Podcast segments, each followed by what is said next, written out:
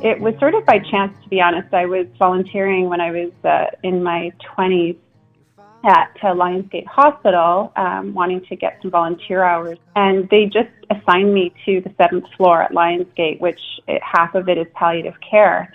And my role was simply to go into these rooms and change the, the water in the vases. Uh, patients had their flowers in.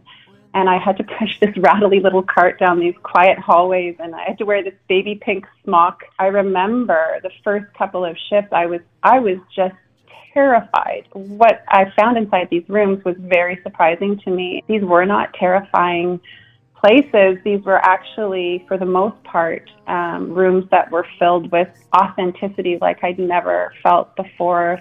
Um, really about people coming together. Um, it was really about love. They were sacred spaces. Even saying the word death can be scary, let alone having conversations about it. It's one of the few things everyone will experience no one is getting out of here alive.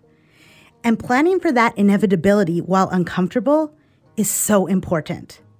But Tracy Chalmers, she's comfortable talking about death because she's had a lot of experience with it. I am an end of life doula. I am a hospice volunteer. I facilitate the end of life doula care course out of Douglas College, and I also help write new programming there as well. John died seven years, just over seven years ago now. He was 68 when he died. He was a larger than life kind of character, contracted cancer probably a long time before we knew about it and then he was diagnosed with uh, melanoma and died.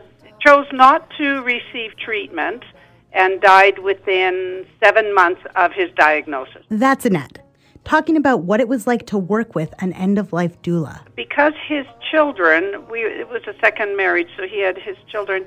His children and other family members were just distraught that he was you know that he wasn't seeking treatment, that he was choosing to take the path he did. So she she was very very helpful to them in terms of normalizing the process. Sometimes it requires um, fierce advocacy. I remember during COVID, I was supporting a family where a man uh, was dying uh, of glioblastoma. And he was 50 years old. He had a young family. He had two young kids and a, a young wife people that were supporting him determined that the best place for him would be a long-term care facility. So what this would mean would, would be that his wife and his children would not see him.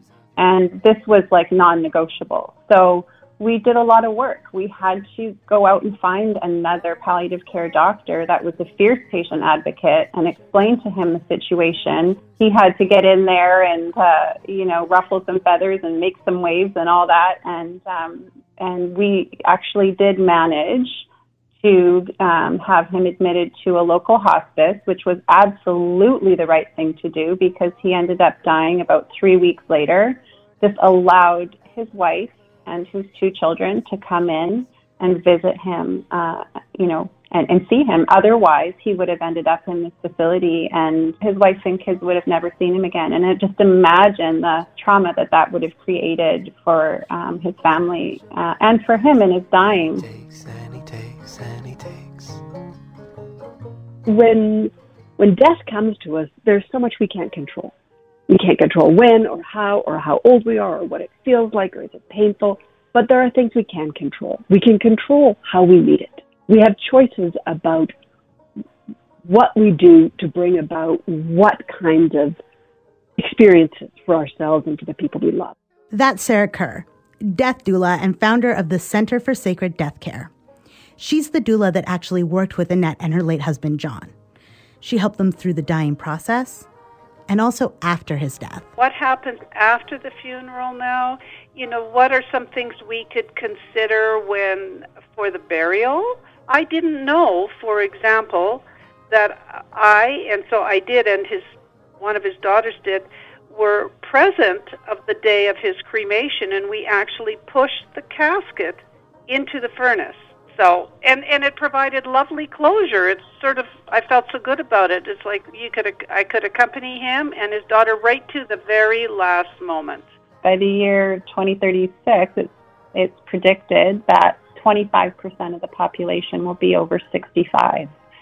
And this is huge. Like our, our system is already overburdened. You know, we need to look at different ways of doing this. And, you know, the beautiful thing is, is, is as, you know, there is this generation of, of baby boomers, if you will, and these are the individuals that brought in the birth doulas. They are the individuals that, you know, came up with the, you know, different ideas around marriage, perhaps writing your own wedding vows and, and now this uh, group of individuals is at the end of life, and you, we really are seeing this personalization of end of life care, where you know there's this questioning like, is this working? How can this be um, more personalized? How you know how can we do this differently? As a culture, we're really good at not dying, and encouraging and supporting people to not die. But when the job is to die, people don't know how to do that.